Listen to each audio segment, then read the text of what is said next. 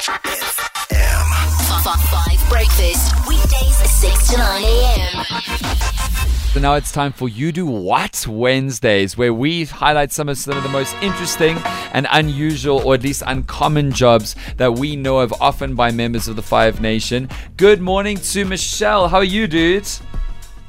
Good morning. I'm well, and how are you? Very good. So, oh, How you? Michelle, you texted us a little while ago thanking us for a never too early banger to get you home from work at about 6.25 in the morning. And we said, what do you do? And I'm going to try and get this right. And if I get it wrong, you're going to fix it. Okay. But I think if I can understand right, is it aeronautical? Did I get the first word right?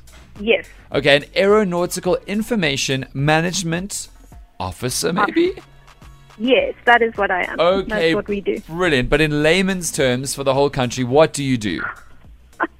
So we manage the information that our air traffic controllers work with, basically. Okay. And then, yeah, So you put all the information together to make sure the planes go up and down correctly. basically, yes, that's one of the parts of it. How on earth did you get into this work? I have never seen a university course for that. no, not university. So, um, the company that I work for runs bursary programs throughout the year. Well, they used to. So then you study through the company for about six months. You do a course, and then there's about three months on the job training, on actual on position working, training how to do it. Yeah. Yo, that's crazy. Okay, so chat to us through exactly how the dynamic works in the air traffic control room. I imagine you're sitting there and the air traffic controller is there. What do you do and what do they do?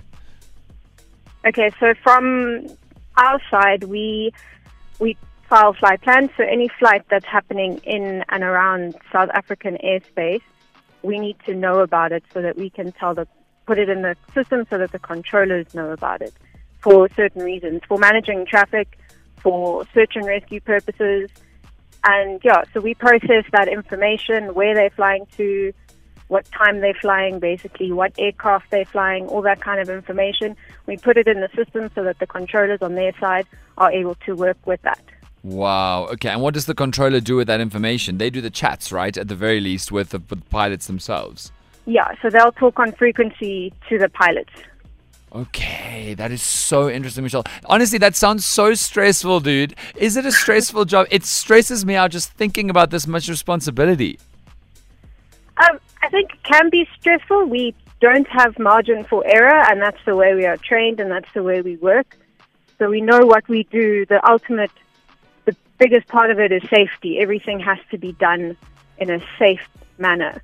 So that can be very stressful, but I think it's so much part of what we do that we manage it, if that makes sense. Yeah, yeah, yeah, yeah. And I mean, almost it just becomes part of the job every every single day. Yes. And what and what part of the job? Because I'm sure when you tell people that you do this, they go, "What? That's so interesting." What part of the job do are people most surprised by when you tell them about it, or most interested by?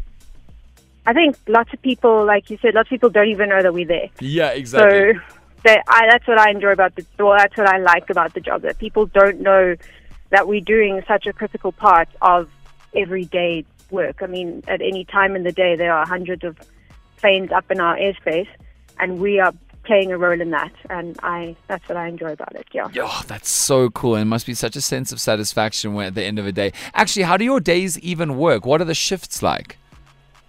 Uh, we work shifts, so it's either a morning shift, which starts at about quarter to six until quarter to one, and then afternoon would be quarter to one till about eight, and then there's the night shift, which is from eight to six.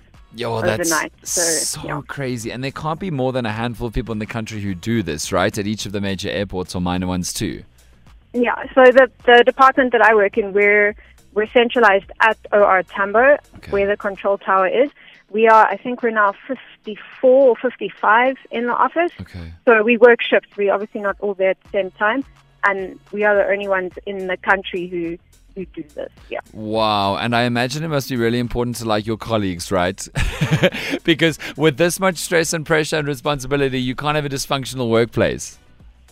well, we we're a fun bunch. We're an interesting team that I I love working with. Okay, good. So yeah, we keep each other going, and we we fight the good fight together. I can say. Good. I'm glad. Well, that is so interesting, Michelle. Thank you so much for joining us. Thank you so much for listening to Five. Also, particularly never too early on Five breakfast after six in the morning when you're coming back from a night shift. We appreciate you, and I really, considering the amount of planes that I have to catch for this job and the number of planes I've tried to catch in the last little while, really, really deeply do appreciate all of the work that you and uh, the other 55 of you do. What incredible stuff, and what an interesting you do what Wednesday. Thanks, dude.